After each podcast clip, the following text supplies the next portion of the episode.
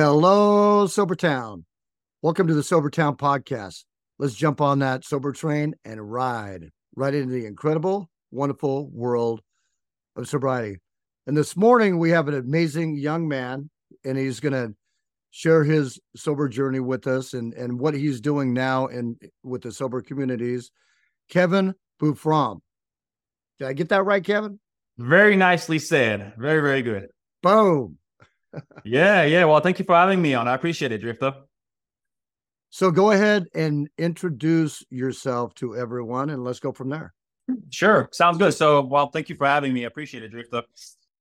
So, I was born in Florida and around the age of almost three years old, my, my parents moved to Martinique, which is a French island in the Caribbean. And for those who don't know where that is, it's right above St. Lucia. I usually use that as a reference because St. Lucia is much more touristical. I was raised in Martinique until the age of 19. I, will kind of give you a timeline and uh, then I'll go back into uh, the, the, the story itself. I was in Martinique until I was 19 years old, and then I spent two years in France. And I moved back to the States to Florida around 2007. So now I am living in Greer, which is a, a little city right next to Greenville, South Carolina with my wife and my dog and my cat. So that's kind of the the background timeline there. Go ahead and bring us into your your recovery story. Sure, sure. So that before the addiction, I really had a wonderful childhood. I growing up in the Caribbean, there was a lot of being outside as a kid, a lot of playing out, climbing trees, playing hide and seek with my friends, and I had a wonderful childhood, loving parents, loving brothers, two two older brothers that I have, and most of my family is in Martinique as well. So lots of cousins, uncles, things like that. So great childhood, no complaints at all. And that kind of all took a turn when I was 11 years old, when my when my dad had a motorcycle accident, and he died a few hours later. So I didn't have time to say bye to him or to see him at all and him and I were very very close. So um, that was an extremely hard a hard hit on me, a very a very shocking trauma on me. That really going through that, seeing all my family going through that trauma and everything. Three to four months after that, I started having major panic attacks, and it's really hard to describe those. I was never really able to describe them properly, but the best way that the, my therapist at the time that I started seeing because of those, he described them described them as as panic attacks. But really, it felt like something that was. It was very brief. It lasted maybe ten to fifteen seconds, but it was the most terrifying, fearful state I've ever been in my life. Right, and I can't really explain it. It's just I just started fearing, man. And and and I remember thinking at that time, if if that stays for the whole day and if it just doesn't go out, that feeling that I'm going to have to kill myself. And that worsened the situation as well because here I was around 12 years old thinking about suicide. So I was telling myself, why am I thinking about suicide at 12 years old? That can't be good. So that whole thought it worsened the whole situation because there was this vicious cycle of getting the panic attacks, thinking about taking myself out, and then making myself feel worse from from from from having that feeling. Worked with therapists on and off throughout those years, and and as far as the where the where the uh, addiction story comes in is is about a year year and a half after all that. So when my father died around 11 11 and a half years old i actually stayed sober and clean and i was a good kid for for another year and a half two years and a lot of my friends, I had some friends that were older than me, and some of those were already drinking. The alcohol in the Caribbean is just rampant. It's it's everywhere. So I was there and I was able to to stay sober. And I remember I was proud of myself. My mother was proud of myself as well because she knew that other people were drinking already. And then around 13 years old, 13 and a half, uh, it was, where I was out boating with with it wasn't my friends. It was it was mostly my my cousin and his friends and and then some of their families. So they were much older than me. They were in their late 20s, early 30s. And he I remember him telling me, you can have a beer. You can have a beer, that's fine. And that's just the mentality in the Caribbean. It's just there's none of that 21 year old thing. first of all, the drinking age is 18 years old, but everybody drinks before that. So I had one. And and I had another one and a third. And that's all I had. I had three beers on that day. But man, did I feel good. Man, did I love it. It, it gave me, and this is cliche, but it gave me that confidence that I so desperately needed. It gave me that ability to just kind of release my whatever I was holding temporarily, of course, the, the trauma and everything. And back then I had a little boat. It was a little 12 foot boat with a, a little 15 horsepower in the back. And I just took it when, whenever the, um, the day was over. And I remember just going against the waves and just having a time of my life. But at the same time, I remember telling myself that that could not be healthy, that me feeling that good was not a good thing right? So I already knew the very first time I tried it that there was something going on there. Now, ever since that first day of me drinking, I mean, it, it, pretty much went downhill very, very, very fast. I was that kid that I had to stay with a drink in my hand from the beginning of the party until the end. And I was always the last one to leave. And every social situation, I would go with my, with my friends sometimes, and there was no adults around, so I could drink there. But in social situations where it was, for example, my family, my mother, and her friends, obviously I couldn't drink there, right? So I remember every social situations where I couldn't drink, I felt like there was something missing.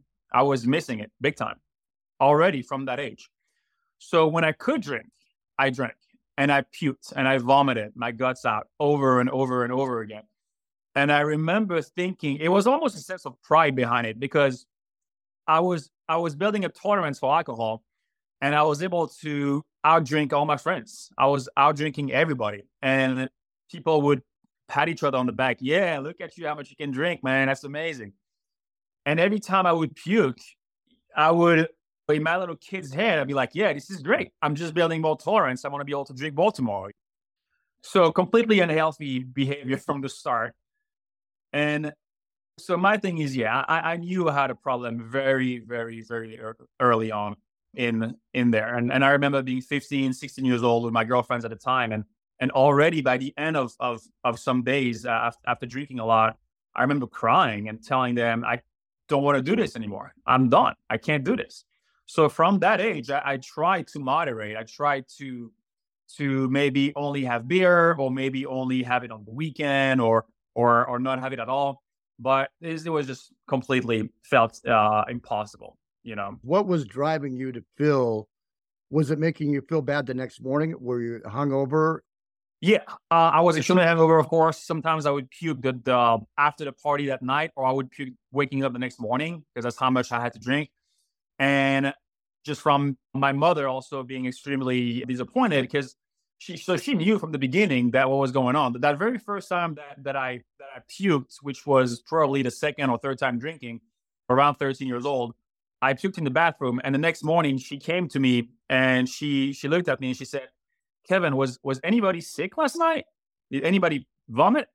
And I said, well, no, I don't I don't know. So that was the beginning of of the lies. And ever since that day, pretty much every time I went out, when I came back home, she would have me come to her and she would have me blow in her face to see if I if I smell like alcohol or not. And of course, every time I did, and every time I tried to deny it, the the relationship that it that that started between her and I was not the best. And and she did her best, but uh, but that was really hard on her. Yeah, so I, I knowing I had a problem and I already wanted to quit because I think also part of me somewhere in there I knew I had potential for greatness, and I just was never going to be able to to express myself properly, right? If I stayed in that in that state of mind. So 15 and a half, 16 years old, I discovered weed and started smoking weed pretty much on the daily. And then alcohol and alcohol and weed became those synergistic best friend type thing. So that kind of had me losing all my motivation for everything for school. I was skipping school and I was just um, staying. My friends would, would go to the dock, drink, smoke weed. And yeah, I just loved it as well. And then around the age of 17 years old, while all that was going on, the drinking, the weed, and everything, my best friend at the time lost his life in a boating accident. And that was another traumatic experience on me, obviously. And and that just kind of compounded the the the trauma that was already there. He was he was gone and, and just on the spot, and uh, that was a horrific accident. So, yeah, man, that was that was that was tough as well. And this was your best friend too, right? Yeah, yeah, oh, yeah. One of my best friends for sure. I had maybe three, four best friends. So what happened is we're at a, at a party during the day, and I already left before him, and then he left that night. Right, he left that night, and he didn't have lights on his boats. And and in the, in the Caribbean, you have very specific trajectory that you have to take to go home. Otherwise, you hit some rocks. So you have to go between the rocks. And so it's very likely that boats take the same trajectory. So another friend came with his bigger boat from behind and didn't see him and took a wave and basically just hopped over his little tiny boat. So that's how that's how that happened. Yeah. After that, I kind of thought that people would kind of call it call it on the drinking and everything, but no, that didn't didn't change a thing, man. That's how ingrained it was in, in society. But anyway, so kept on doing my thing. And a year, exactly a year after that, you know, coming from the same party, actually, from the same place, a year later, I had a car accident where I almost could have killed the whole family. There was there was a grandmother in there, there was her son, his wife, and a little one, two year old baby. And I remember the the grandmother came out of the car and she lay down on the, on the ground. She was saying, "I'm gonna die. I'm gonna die." She was holding her chest, so she had some broken ribs. That's that's why that's why that happens. So in my mind, I was like, "All right, my life is over. That's that. This is it." And fortunately for me, I was that was in Martinique. Uh, I'm pretty sure if that was in the states, I would have gone to jail. They're much stricter here. But yeah, so lost my driver license as as I should, and and then moved to France right after that. So a few weeks after that to to finish my my high school degree that I failed in Martinique. So I did my my 12th grade twice basically. So this is just trauma on top of trauma because you lose your dad, you lose your best friend, you, you get in this car accident. You're dealing with a lot. But it looks like you were a young man that you were kind of in tune, even though all this is going on, you're it seems like you're kind of in tune with the inner you somehow. Yeah, that's one thing about me that I've, always kind of found different than most of my friends somehow. When I was a kid, I remember those adults would have those conversations about time moving so fast and oh my God, we're already, you know, how old we are. And I remember looking up at them, being able to connect with them somehow. So I've always had this, this, those existential kind of questions, crisis from a very early age, which made my whole my whole ability to feel sorry and bad for myself even even worse because I was able to look at the whole picture from a third eyes view, which is a good thing to be able to do. But because the addiction was so deep and I wasn't able to stay away from alcohol, I started just resenting myself, man, because because I I was aware that what I was doing was done. Which put you into getting therapy at a young age. You have a lot of experience with therapy, really. A lot, yeah. Definitely. I've seen a few different therapists. In Martinique, I saw I saw the same guy on and off from the age of 12 to about to about 17, 18 when I when I moved to France. And then when I moved to France, I did my my last year of, of high school there in boarding school actually. And that was a year where the alcohol consumption cooled off a little bit because we're inside of the boarding school, so we couldn't drink as much. But we would still allowed to go out on Saturdays for three hours, and I was just getting hammered on those Saturdays. But but yeah, so after I got that high school diploma there in the boarding school, moved to Paris, a different location in France, and that's where I started taking medication for for acne. I had bad acne, and I wanted to to do something about that. So there was this medication called uh, Wellbutrin, which I believe is the same thing as Accutane in this country. But I remember looking on the box and it was saying how in rare cases people have people have negative side effects from from that medication. And I talked to my dermatologist about this and she said, "Oh, don't worry about that. In 20 years of experience, I've only had one person having negative side effects." I was still worried, decided to go for it, and within a couple months, suicidal thoughts came back in, crept back in my mind. I kind of lost my mind in a weird way. I, I remember what I lost. I already had very little confidence in myself, but I lost the rest of confidence that I had, and I was not even able to to talk in public in the classroom to read a text because I hated the way my voice sounded. I hated the, the way I spoke. I hated I hated most things about myself, and and that made the whole thing worse. So I was supposed to take medication for nine months, but I had to discontinue after after six months, and that's where I moved back to the states six months in to be closer to my family, my mother and my brothers who were living in in South Florida at the time. So that was 2007. So I moved back to Florida in 2007 to be to be with them. So once you're in Florida, are you continuing your drinking and smoking weed? Yeah, so things got worse. Florida is where things got took a turn for the worse and kept on drinking for sure, kept on spending useless amounts of money. I was lucky, lucky. I shouldn't say lucky. I'm sure, like many addicts, I was. I had my grandmother there also, and and every time I would go visit her, she would give me a 50, 50 bucks little gift, and and that became a regular thing. So she was able to fund my alcohol and, and drug use and things like that. But yeah, on drinking, smoking weed, and, and the weed in the US is way more powerful than in the Caribbean, by the way. At, at least when I when I moved in 2007, now they, they have some strong stuff over there, but that was like a different ball game. Lots of drinking, lots of smoking weed. And I don't know if it was a few months afterwards or what, but I started messing around with coke, cocaine. And dude, uh, like, yeah, I, that first feeling I got when I first drank at 13 years old is the same feeling I got from when I did blow, but 10 times even better. Because alcohol wasn't doing it the same way for me anymore than it did back then. But alcohol and cocaine combined now, yep, that did it. That gave me the the the the confidence and the the thing that I needed to keep going. And and I became addicted pretty damn fast. So my thing was playing pool and drinking and snorting, playing pool, drinking and snorting. And I became really good at playing pool and drinking and snorting.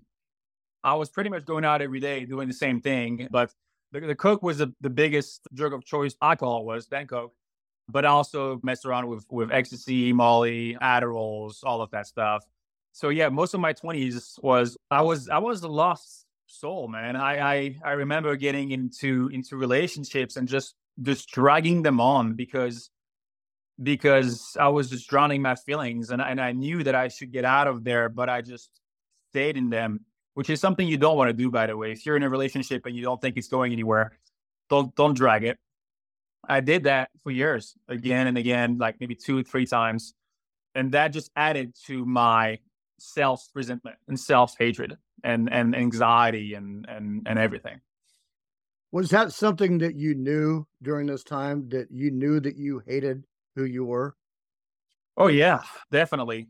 I I was well aware, which is why I was drowning so much and I I couldn't really see a way out though because my mindset was in the gutter. Like I didn't think I was gonna get out of it. I thought everything was done and tried and and so I was just diving deeper and deeper and and uh, kept on drinking and driving and drinking driving.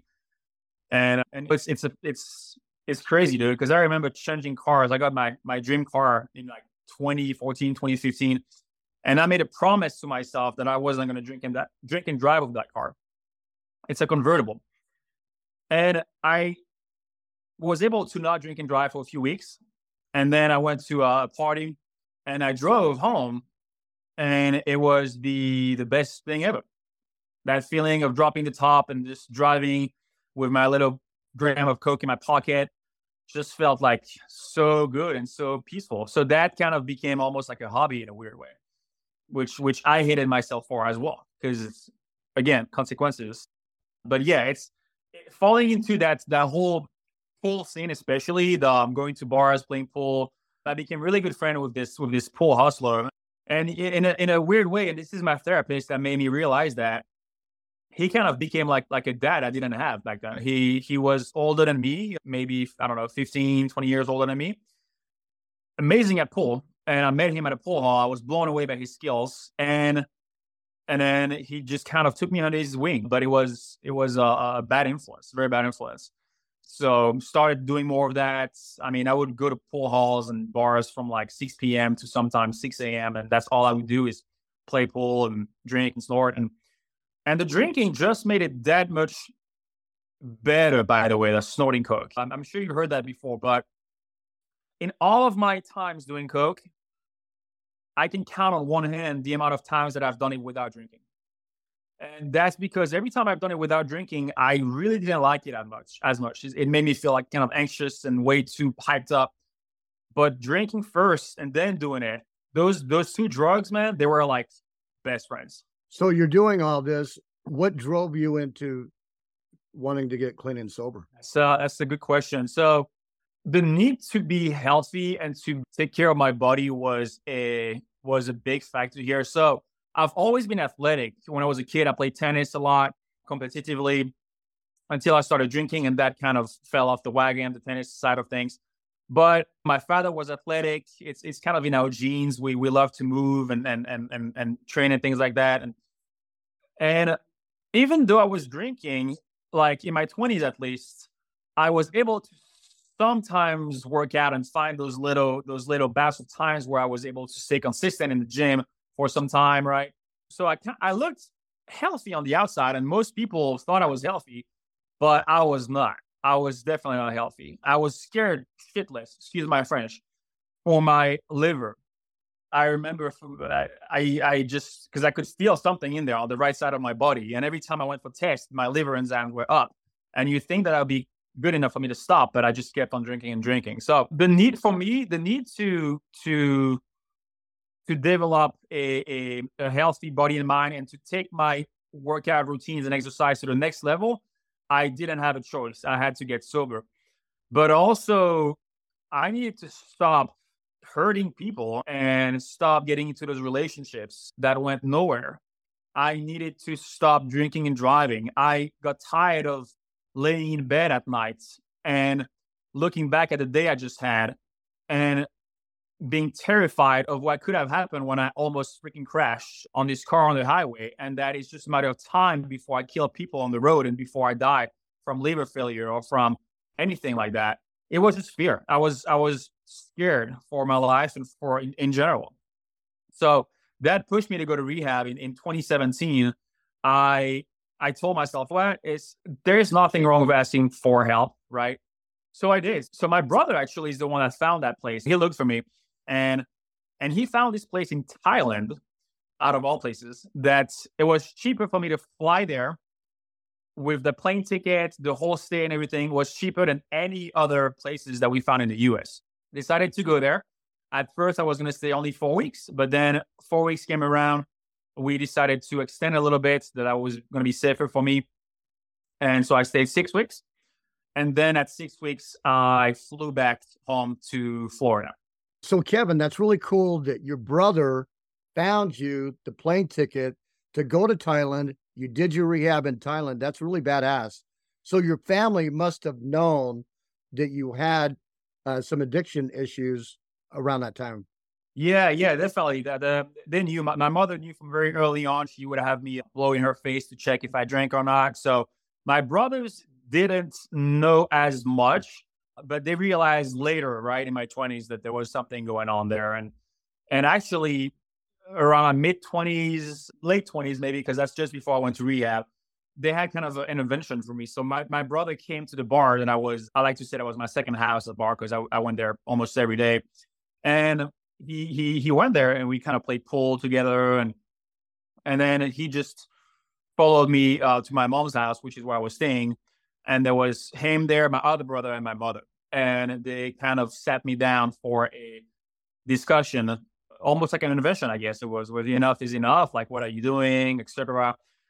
And as much as I knew I had a problem, something about that just kind of when it, when it's your family, you're kind of like, oh, you don't want to admit it's kind of weird. So I was like, I remember standing up and clenching my fist out of anger. It's like, yeah, I know, I know there is a problem, but I've got it. I've got it under control. Don't worry. So went to bed that night, and I don't know if it was a few weeks later or what, but I decided that that the, the, the rehab was the best option, and that's that's where my brother found that place.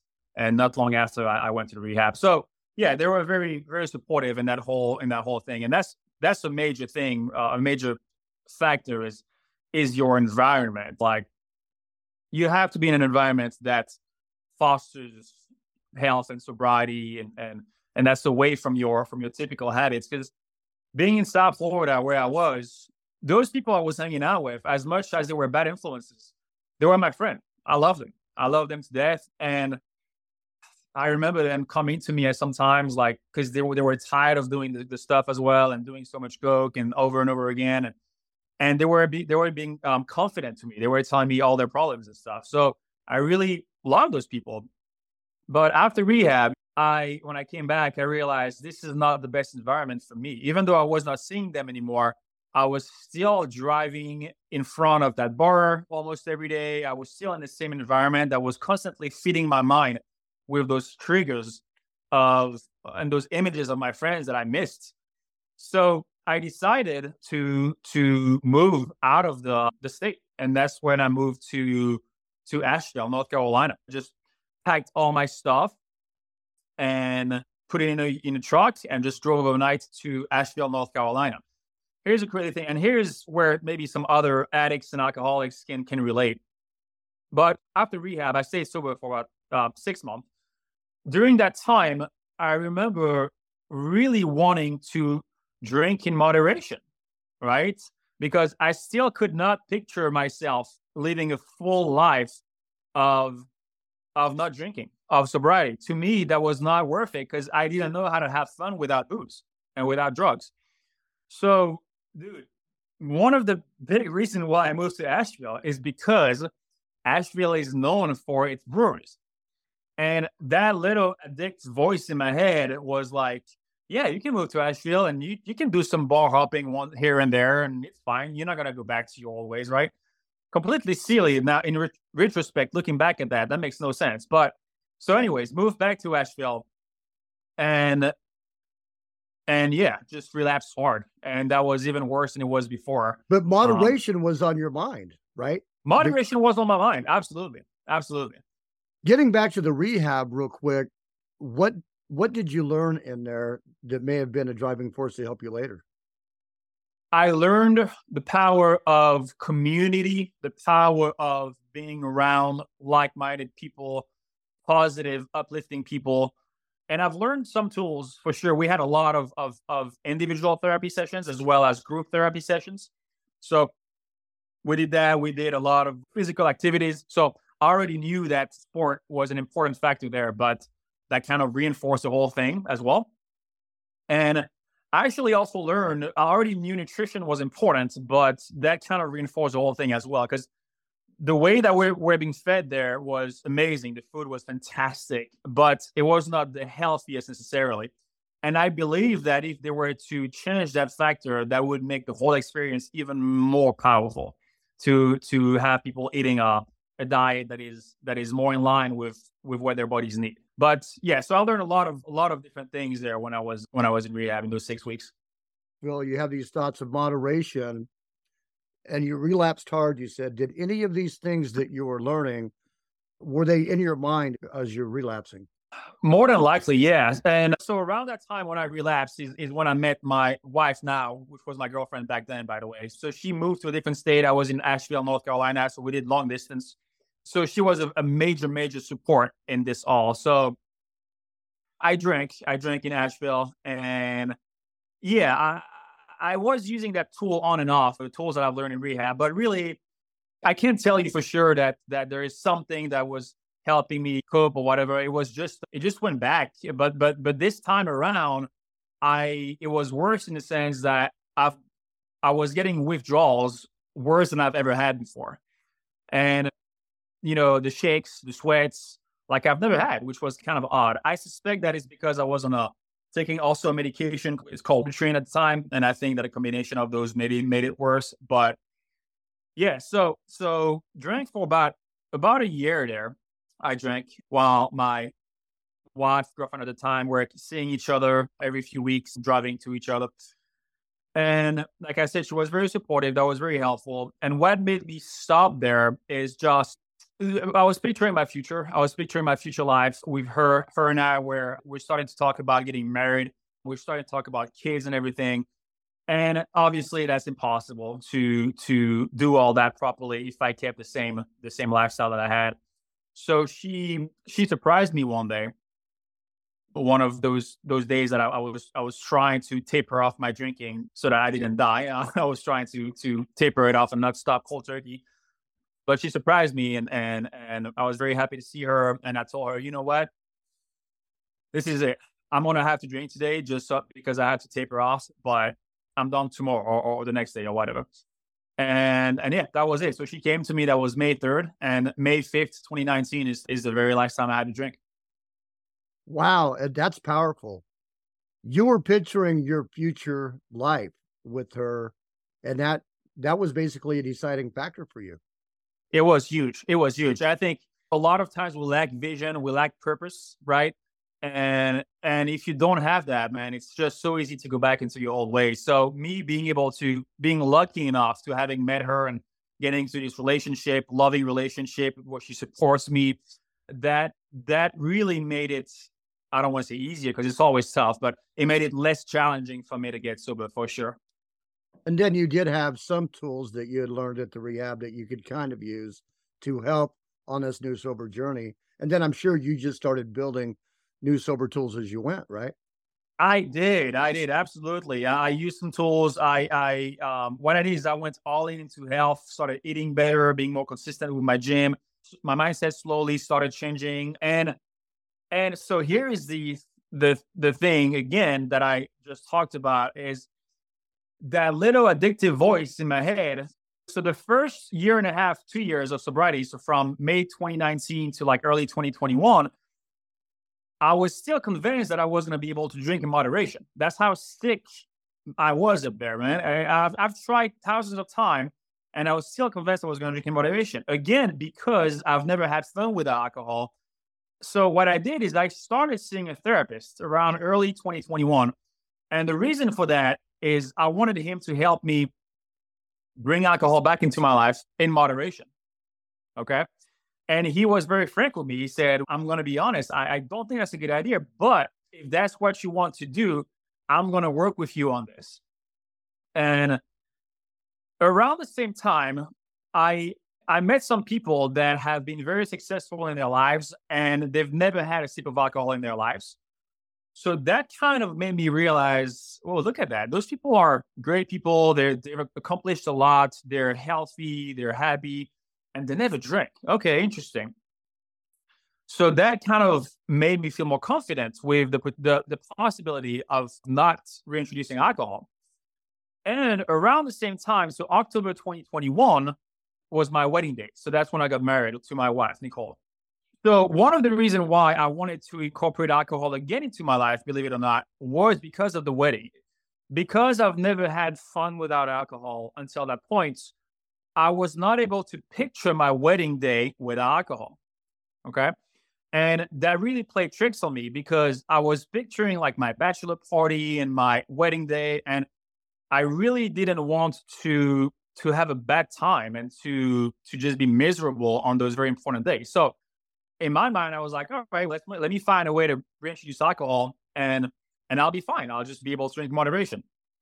But long story short, having met those people that were very successful, having the support from my wife, having my health, my therapist also helped. I decided to go into the wedding without drinking.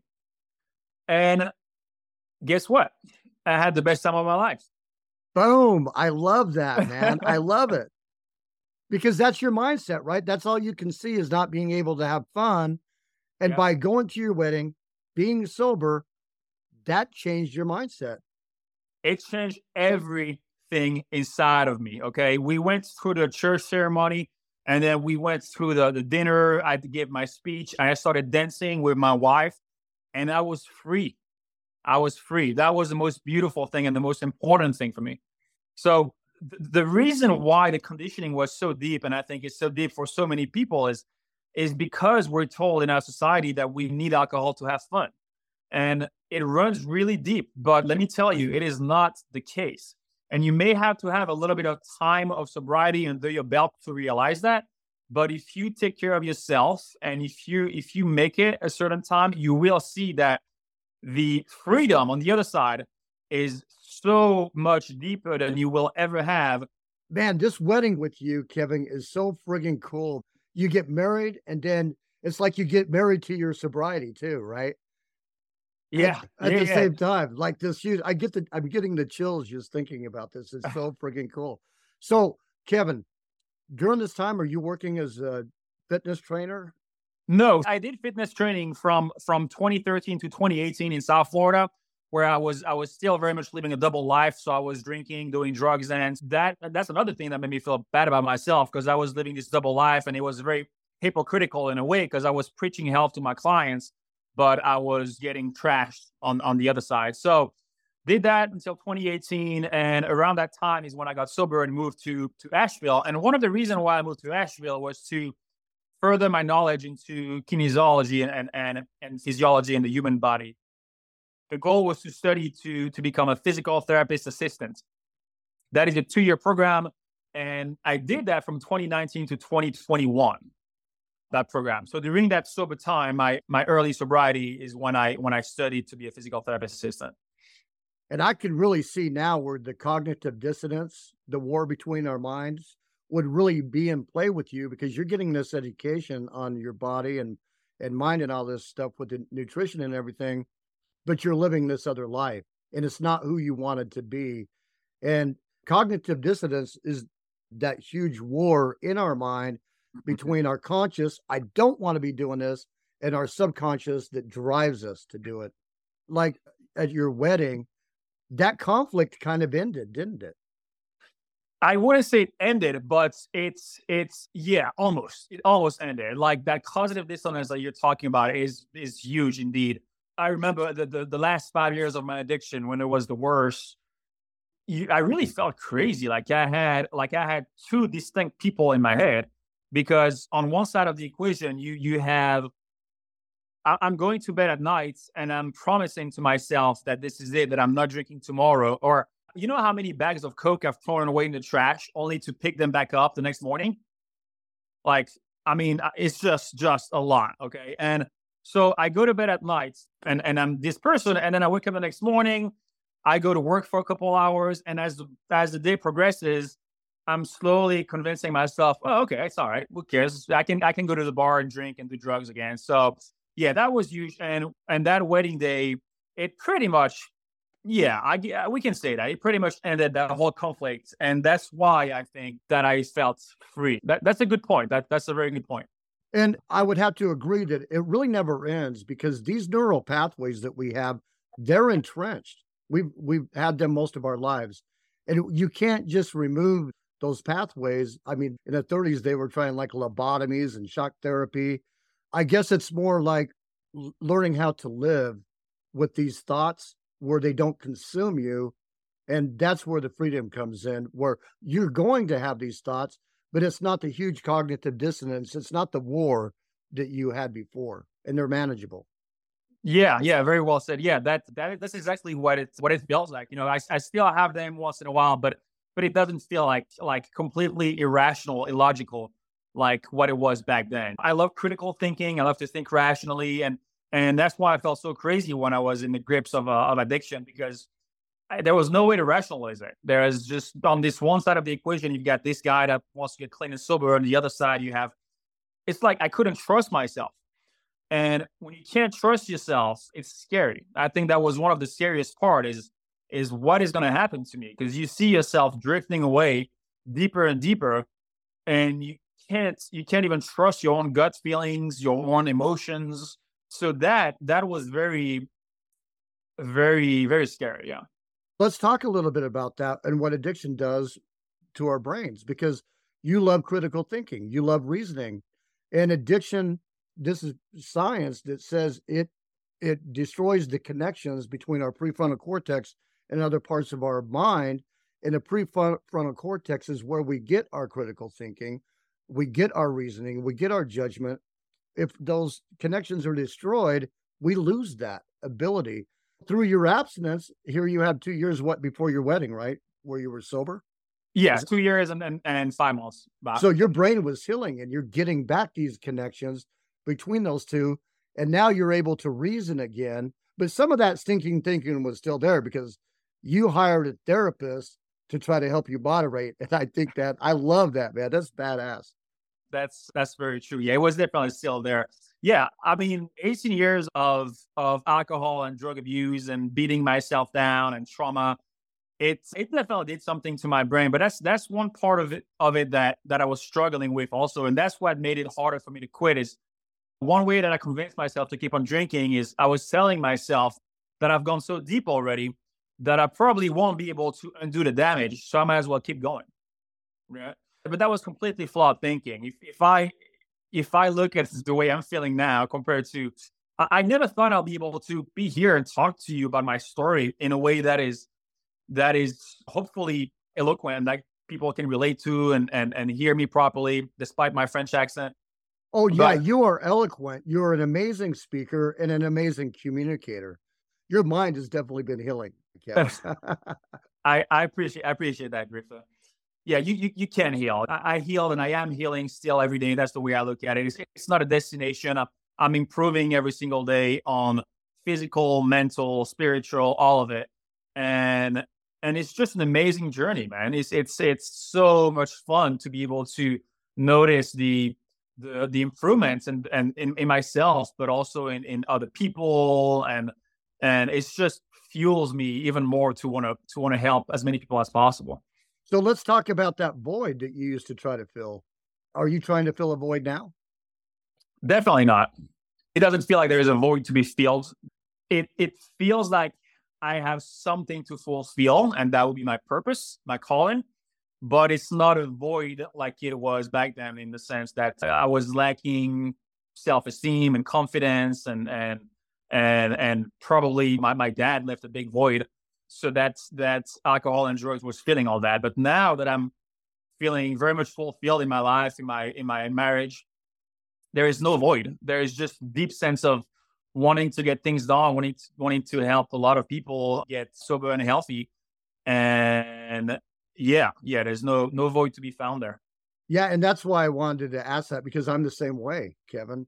I was always trying to fill a void and now that I have this sobriety this time because I'm working on me, I don't have a void to fill anymore. And like you, I have purpose. So that is that's so cool. You're not chasing this void, this empty, bottomless pit that you can't ever fill. You're you're satisfied with your life, and you're looks like you're really content, and you got a sober glow with you. What are you doing now? So now I am a, a holistic health coach. So I started with fitness over 10 years ago. And what I did is is I became a nutritionist a couple of years ago, and so I combined uh, elements of fitness, nutrition, as well as mindset training to be able to to help people really thrive and, and, and build the, the bodies and minds that they that they want. I just have to say that when people get sober and they they go into these areas like you have you're an expert at addiction. So now you get to combine your education as a nutritionist, fitness coach, uh, with everything you you're learning about the mind. And now you're able to help people in ways that somebody that's never gone through what you've gone through can help other people. Yeah, I appreciate that. That's that's a very good point. The last two therapists that I saw were both recovered or in recovery. And that was a very important fact for me was to be able to talk to people that have gone through it. And and I'm not saying that somebody who hasn't gone through it can't be helpful, but in my mind, there's just so much power there if you can talk to someone who who has gone through this, this stuff and and uh, and who can truly not just understand what's going on, but really know deep inside what's going on with you. I really love to combine all of that knowledge that I've acquired through my experience, but also through through working with with health and movement and mindset and nutrition because I truly believe that health is the foundation, man. Is the foundations for it all. And our bodies and mind are the only vessel that we get for this life that we have. So why not cherish it 100%? And why not make sure we eat well, we move like we're supposed to, that we cherish our minds? Because if you do that, you're going to feel so much better and your chances of going back to your old ways are going to be way, way less, right? And not only that, but every other aspects of your life are going to enhance. I mean, if you have, if you're feeling better, you've got more energy, you're feeling better about yourself, you can, your professional life improves, your love life improves, because it's just a foundation for everything. So I don't really I don't really promote myself as as a as a business coach or anything like that. But what I found often is that my clients became also more productive when they when they started feeling better. So are you designing your coaching more towards people that, that are recovering from addiction? Yes. So up until now, I was working with with the general population and any anybody, even people with no addiction. But as as of late years, my purpose become much much clearer, and that is to help as many people as I can get rid, smash through their addictions through through optimal health. And and that's really a good feeling when you find when you find your purpose and your calling. So what I'm doing now is, yeah, I, I'm I'm helping people who who have. It doesn't have to be deep addictions. It could just be problem drinking, drinking too too much on the weekend or whatever it is. But I help those people being able to develop good healthy habits and, and get rid of their addiction through through health and through mindset and all that. Yeah. So let's talk a little bit about the mindset with what you do on the mindset. People go from like where you were, you got married, and all of a sudden you realize that, hey, I can have fun in life. How do, how do we help people make that transition so they can see that? I think a, a biggest a biggest point here is going to be to we have to come to the realization that thinking that alcohol is needed to have fun and to be a social person is the result of deep conditioning from youth, okay, or from teenage years or whatever. But that is not actually the case. So it can be hard for somebody to see that and to connect if if you're if you're not understanding that. And I know it was hard for me to see when I heard people say that when I was drinking. I was like, yeah, whatever, say what you will, I, I don't care. But it, it is true. You you you don't need alcohol is just another drug, another way to kind of escape something and and you can have more fun and more importantly, more authentic fun without the booze. So the first thing is to remove the conditioning about that. And also there are a lot of, I mean, there's a lot of different things that goes into that, but we have to to be aware and be very mindful of the way that we view ourselves, of our limiting beliefs about ourselves, of what we can achieve, what we can't achieve, because more often than not we can achieve whatever we set our mind to. And and again that's very cliche but that's that's truth. You have to be able to build healthy habits and and slowly but surely kind of kind of work towards that person that that vision that you have for yourself. And it doesn't happen just overnight does it? It has to you have to learn these techniques and and learn this thinking yeah, definitely. It does not happen overnight. So that would be wonderful. And uh, and that's another thing in, in, in today's society. We always want that quick fix, that pill that's going to fix you overnight. But the problem with that is those pills, if they do exist, they're going to come with side effects because there is no such thing as overnight. The the the beautiful thing that happens by building the healthy habits slowly but surely is first of all, it doesn't take that long. You can start feeling better very fast. But also, in the process of doing that, you're going to build amazing grit and resilience about yourself. And that stuff is going to make you feel invincible and like you can achieve anything. And and it's going to make you not want and not crave that drug of choice that you have. And then when you do see some of these moments where you've overcome some of these obstacles in your thinking, recognize them and celebrate them, right?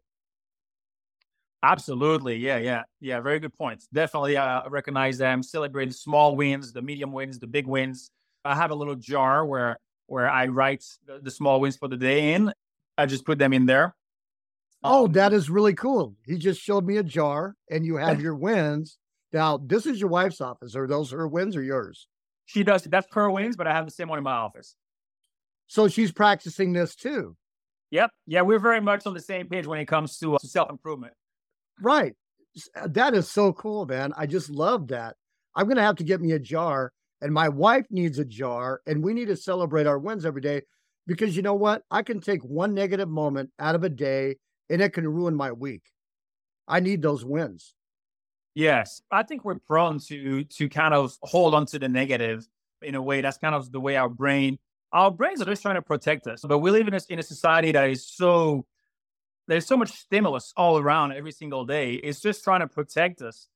But doing that little that little win exercise and being aware and being mindful of those of those little wins is really is is very helpful. But but also how you start your days is very important. And, and, and I recommend to people to, to not go on the social media first thing in the morning. Try to get up if you can, same time every single day. Take some time for yourself, write down your goals, and and just just breathe and, and and enjoy yourself before you go into the into the hustle and bustle of of what the day is. The the worst thing you can do is go on social media first thing in the morning. So get up and, and get in touch with yourself first thing in the morning and then Yeah. and then move on to that a little bit later if you need to. Yeah, get in touch with yourself. I can tell you what I do specifically. I I saw some breathing exercises for for a few minutes, 10, 20, 30 minutes depending. So And hold then on, I you, you open your eyes in the morning and what does Kevin do? Yeah, I open my eyes in the morning and then I go in my in my little little home gym and I do some breathing exercises. Right? So that's uh mindful breathing where I I breathe uh, a certain way for a few minutes and then I hold my breath, I do it again for like 5, 10, 20 minutes depending. And then right after that, breathing really helps you get out of your head and go into your body. And right after that, I go into uh, um, a short meditation, 10 to 15 minutes meditation. And I find that that makes it much, much easier to meditate. So that's what I do. And, and then I will have my, my coffee after that. But I definitely don't have it first thing in the morning. So you have to be purposeful and intentional when you wake up. I do, I do. Yes, yes. I if I don't, if I don't have some sort of structure, it's going to be chaos and the the house is going to be chaos. There is going to be clothes everywhere, dishes. I won't know what to do at what time. I will never do my breathing, meditation. I'll be anxious, I'll be overwhelmed, and that is not how you you build a proper a proper mindset, a proper habit, a proper lifestyle, and that is not how you achieve your goals, whether that's health or professional goals. In our recovery, we have to be purposeful, intentional. And I and I love to acknowledge, hey man, I'm sober. I like waking up knowing that I'm sober. That's a thing that I do every morning too. Yeah, I like that a lot. I like that a lot. Yeah. Yeah, that's that's being purposeful and structured about about your day. And and you don't have to be extremely rigid. Some people do better by having some flexibility here and there. And some people do better by by having every 30 minute slot like planned throughout the day. I'm one of those people that that that is like that. And this is this is mostly a recent thing. I haven't been doing that, but only for like a few months. Before that, it was it was kind of all over the place. I was trying to juggle this task and this task, but it was kind of hard to do. But I found that having that structure, it's it's it's definitely good. But you know, I'm I'm a work in progress, man. I'm definitely not perfect by any means, and and that's good. I'm glad because there's no such thing as perfection, man. It's it's progress progress over perfection. Yeah. And then as we build these things, we can adapt them to what fits us individually. And it, it's not like one thing fits all. It's what works for you and you're comfortable with. I would I would agree with that 100. percent Yep. So we're going to get all of your uh, links to your social media. And are did you mention you're building a community also? Yeah, yeah. So I've got I've got my Facebook and Instagram, and I'm building a community on a different platform, and that community is, is called Soberflex. So I can we can put a link in there as well. But yeah, that's going to be a, free community. I'm going to be sharing a ton of, of value on there regarding nutrition, regarding movement, regarding mindset, breathing, different kind of habits to to to get into your body when you start your day. I mean, just everything health related to sobriety because community is one of the most important thing and if we can if we can all help each other out and keep each other accountable while we build healthy habits i truly believe that that's going to set us up for for success and for help, wanting to help each other more. So that community is is online but eventually i, I definitely want to get people to schedule some meetups so that they can meet in person because there's even more power into that stuff. But yeah that's that's basically the the community That is so cool. On our Sobertown website, we have sober communities, and I'm going to put Soberflex in there too, where where people can find you. Then we'll get your links on the podcast because I I believe it's communities coming together, all of us coming together, individuals, communities, because we can beat this. We can win it for those who are ready to get out of it, like like we are. We absolutely can. I appreciate that, and yes, we can. We can, and we will. It's it's it's it's it's a strong conditioning, strong beast that we're going against, but we're stronger, and and and I believe that we can absolutely and will bid this thing. And it's priceless living without having to fill a void every day that you wake up. Priceless, priceless. You, you're getting the words right out of my mouth, man. You're good. You've been doing this for a while. Oh, I've been getting sober for years and I understand the destruction because I woke up every day wanting to die. And now I wake up and I'm excited to live. And it's a totally different place to be. When we get purposeful and we get intentional, we shop around and, and see what works for others. And then I'm a recovery thief, Kevin. If I see something that I like that you've said, check your pockets because I'm going to steal it. Yeah, yeah, uh, go for it. go for it. I want to do the same. but that's that's that's you, you brought up a very important point, and that reminds me of of of this. I truly believe now, with a hundred percent conviction, that we are all able to turn whatever chaos we have in our lives and whatever struggle into a superpower. And I can tell you right now that if it wasn't for what I've gone through, all that freaking trauma and all that those suicidal thoughts and feeling sorry for myself and and this and that, I would not be who I am today, man. I would not. And the, the fuel that I have driving me, wanting to get better every single day and wanting to help people, only happened because of that struggle. So if you are in struggle right now, you have something special. Okay, you don't want to stay in there forever, obviously but you have something special and you can turn that you can turn that into gold and into your superpower remember that yes all of that is experience and you have experience with addiction you have experience with with therapy i mean you've had like most of your life has been in therapy so you know how all of that works and how how they've communicated with you you're able to communicate with others these other people coming behind us they have a lifetime of experience in their addiction. And not only can they get out of it themselves, but they can share what they've been through. And that's how I think we all work together so well, man. Yeah, very, very well said. Very well said. Kevin, thank you so much for coming on the Sobertown podcast. And I'm very grateful to you. And we definitely want to partner with you as as you grow and you grow people. So thank you so much. I appreciate that, Drew. So I want to I want to thank you as well. I really really admire the work that you do, and and it's it's always wonderful to see people wanting to to spread this knowledge and and help help other people for for this wonderful cause. So I appreciate you having me on. All right, thank you. Have an amazing day. You too, my friend. Have an amazing day. Bye. Boom.